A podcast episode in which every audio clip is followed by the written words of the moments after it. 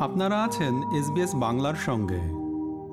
অস্ট্রেলিয়ার একটি অলাভজনক সংস্থা উন্নয়নশীল দেশগুলোতে নারীদের দারিদ্র্য থেকে বের করে আনার উপায় হিসেবে আর্থিক সাক্ষরতার উপর জোর দিচ্ছে। আন্তর্জাতিক নারী দিবসকে সামনে রেখে অ্যাকশন অন পোভার্টি নামের সংস্থাটি জানাচ্ছে, তাদের অর্থনৈতিক ক্ষমতায়ন প্রকল্পগুলো দরিদ্র জনগোষ্ঠীর জন্য নতুন সুযোগ সৃষ্টি করছে। অ্যাকশন অন পোভার্টি একটি অস্ট্রেলিয়ান সংস্থা যা প্রায় অর্ধ শতাব্দী ধরে কাজ করে চলেছে। সংস্থাটি বেছে বেছে সেই সমস্যাগুলি মোকাবেলা করছে যেগুলো মানুষকে দারিদ্রের মধ্যে আটকে রাখে। সেগুলোতে পরিবর্তন এনে মানুষের জীবনকে উন্নত করাই সংস্থাটির মূল লক্ষ্য। অ্যাকশন অন পোভার্টি বা এওপির অন্যতম প্রধান কর্মসূচি হল নারীদের মধ্যে আর্থিক সাক্ষরতা বৃদ্ধি করা, যা নারীদের কল্যাণ, স্বাধীনতা এবং স্বনির্ভরতার জন্য অত্যন্ত গুরুত্বপূর্ণ। গ্রুপটির আন্তর্জাতিক কর্মসূচি বিষয়ক উপদেষ্টা ক্রিস্টিন মার্ফি বলেন, প্রান্তিক ও অরক্ষিত জনগোষ্ঠীতে নারীরা প্রায়ই দারিদ্র্যের মুখপাত্র হয়ে থাকেন। Um, been in charge of household finances. They haven't been able to own land, for example, or inherit property. Um, you know, they'll often be given second preference to if there's you know, lack of resources, they won't go to school, this sort of thing. So, um, you know, that just manifests itself as being disadvantaged when it comes to being able to manage finances. In lots of places, they can't have bank accounts. And a lot of the women we work with are, uh, you know, they don't have enough money to be able to officially open a bank account, for example.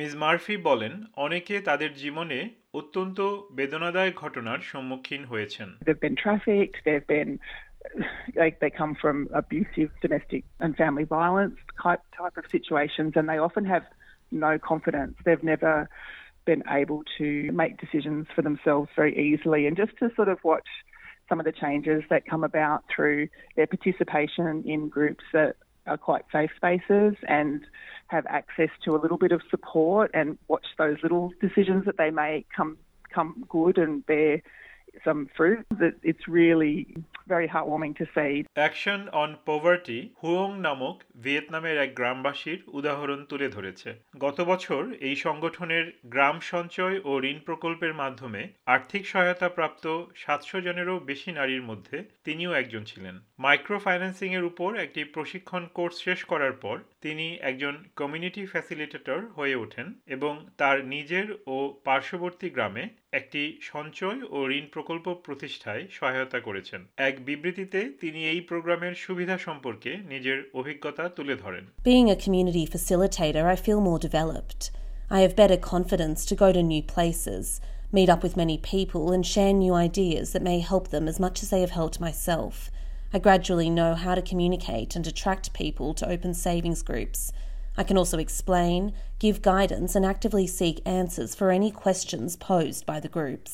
আরেকজন ভিয়েতনামি গ্রামবাসী যার নাম ট্রিয়ার টিটিয়েন তিনি একটি নতুন accounting software program ব্যবহার করার জন্য অ্যাকশন অন পোভার্টির মাধ্যমে প্রশিক্ষণ নিয়েছিলেন Ờ, cảm thấy là nó dễ dàng hơn so với It was a significant improvement over our previous bookkeeping method. Using manual record books had presented us with several challenges in the past, including inaccurate calculations, which made it challenging to keep track of our finances. We have found that it is much easier to operate transparently, and team members can see how much they have saved, making it easier for our management board to run the group. Ờ, ban quản lý của chúng tôi ờ, vận hành nhóm cũng cảm thấy dễ dàng hơn ạ.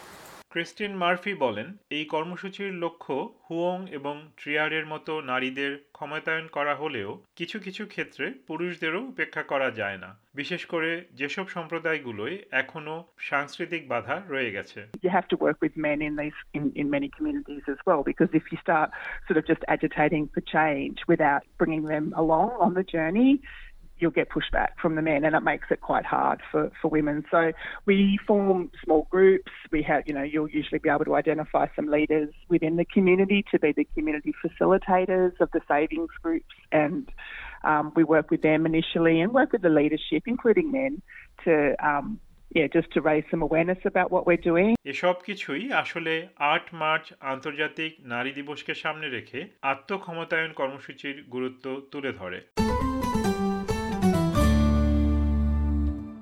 SBS নিউজের জন্য মূল প্রতিবেদনটি তৈরি করেছেন গ্যারেট বোরহাম, আর বাংলায় এটি রূপান্তর ও পরিবেশন করলাম আমি তারেক নুরুল হাসান।